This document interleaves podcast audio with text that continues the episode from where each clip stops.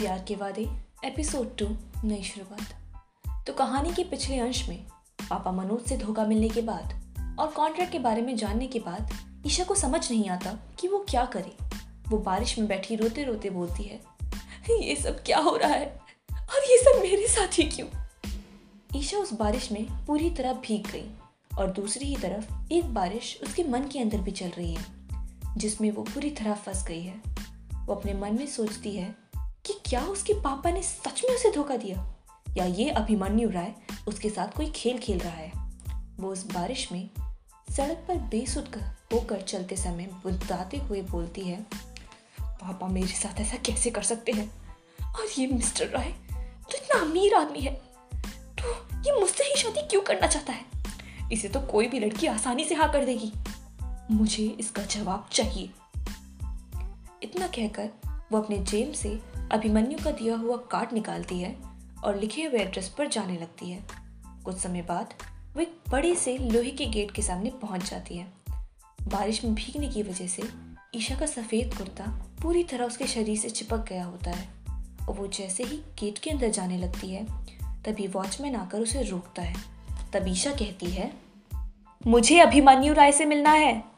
तो तुरंत ही वो वॉचमैन कहता है, आप ईशा मैडम हैं? तब ईशा हाँ में सर हिलाती है और थोड़ी शॉक्ड भी हो जाती है और वो वॉचमैन उसे घर के अंदर छोड़ आता है। घर अंदर से दिखने में काफ़ी आलिशान और क्लासिक होता है। ईशा अपनी बड़ी भूरी आँखों से उस बंगलों को स्कैन करने लगती है। तभी सामने के रूम से अभिमन्यु बाहर आता है और कहता है तो आ गई तुम? काफ़ी जल्दी सब सच पता लगा लिया तुमने। ये कहते हुए वो ईशा के सामने खड़ा हो जाता है। पर जब वो ईशा को ढंग से देखता है तो वो पूरी तरह भीगी हुई काँप रही थी। उसका बदन उसके सफ़ेद कुर्ते से साफ़ नज़र आ रहा था। तब अभिमन्यु पास ही में रखे टॉवल को उसकी तरफ़ फेंक देता है। ईशा जल्दी से उससे अपने शरीर को ढक लेती है और अपनी बात शुरू करती है। मिस्टर अभिमान्यु राय, मैं तुमसे कुछ जानना चाहती हूँ। तुम इतने अमीर हो, तुम्हें तो कोई भी लड़की आसानी से हाँ कर देगी। तो तुम मुझसे ही शादी क्यों करना चाहते हो? अभिमन्यु थोड़ी देर उसकी आँखों में देखता है और बोलता है, क्योंकि मैं एक बिजनेसमैन हूँ, जो अपने कॉन्ट्रैक्ट्स और डील्स को बहुत ही सीरियसली ले लेता है। एंड अदर थिंग इज़ जिस इंसान को धोखा मिलता है, वो किसी दूसरे को धोखा देने के बारे में नहीं सोचता। ईशा उस समय उस बात को सुनने के बाद सर नीचे कर बोलती है, मुझे बदला चाहिए। जो विश्वास और प्यार मैंने अपने पापा को दिया, ओह सॉरी मनोज को दिया उन सब का बदला। और इसमें तुम मेरी मदद कर सकते हो। तुमने मनोज के साथ क्या कॉन्ट्रैक्ट साइन किया मुझे नहीं पता। पर मैं तुम्हारे साथ एक नया कॉन्ट्रैक्ट साइन करने को तैयार हूँ। उसके लिए मुझे कोई पैसे भी नहीं चाहिए। बस इतना करना, मुझे उस एक साल में अपने कंट्रोल में करने की कोशिश मत करना। मैं जो करना चाहती हूँ, मैं वो करूँगी। और बाकी लोगों के सामने तुम्हारी अच्छी बीवी होने की एक्टिंग भी करूँगी। अगर तुम्हें ये मंजूर है तो ठीक है।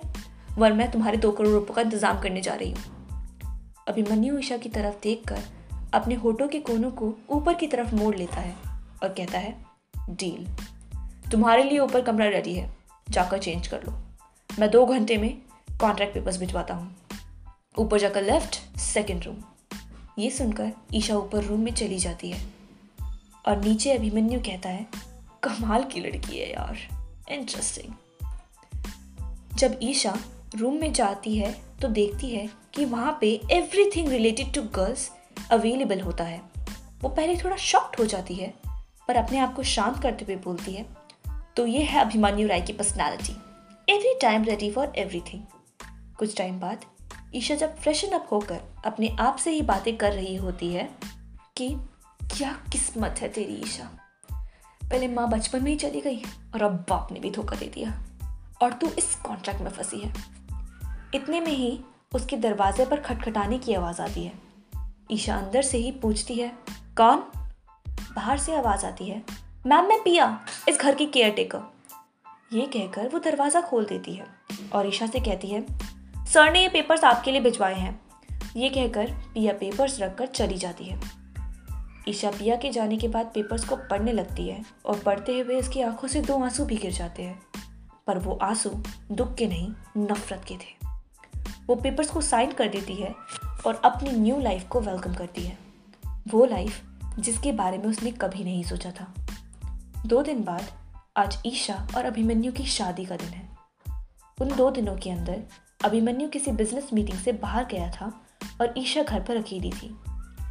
ईशा आज बहुत नर्वस है, क्योंकि आज उसकी शादी है। उस इंसान से नहीं, जिससे वो प्यार करती है। बल्कि उस इंसान से, जिससे वो दो दिन पहले ही मिली है और उसके बारे में कुछ नहीं जानती। ईशा लिविंग रूम में बैठे कोई मैगजीन पढ़ रही होती है कि तभी मन, तभी अभिमन्यु घर वापस आ जाता है। ईशा अभिमन्यु को देखकर कुछ ज़्यादा रिएक्ट नहीं करती। बस उसे थोड़ी देर देखकर अपनी आँखें फेर लेती है। फिर थोड़ी देर की चुप्पी के बाद अभिमन्यु कहता है, ईशा, ये लो तुम्हारे लिए वेडिंग ड्रेस आज शाम सात बजे हम कोर्ट जाएँगे रेडी हो जाना। मैंने तुम्हारे लिए best hair and makeup artist को बुलवाया है तो तुम्हें रेडी होने में कोई प्रॉब्लम नहीं होगी।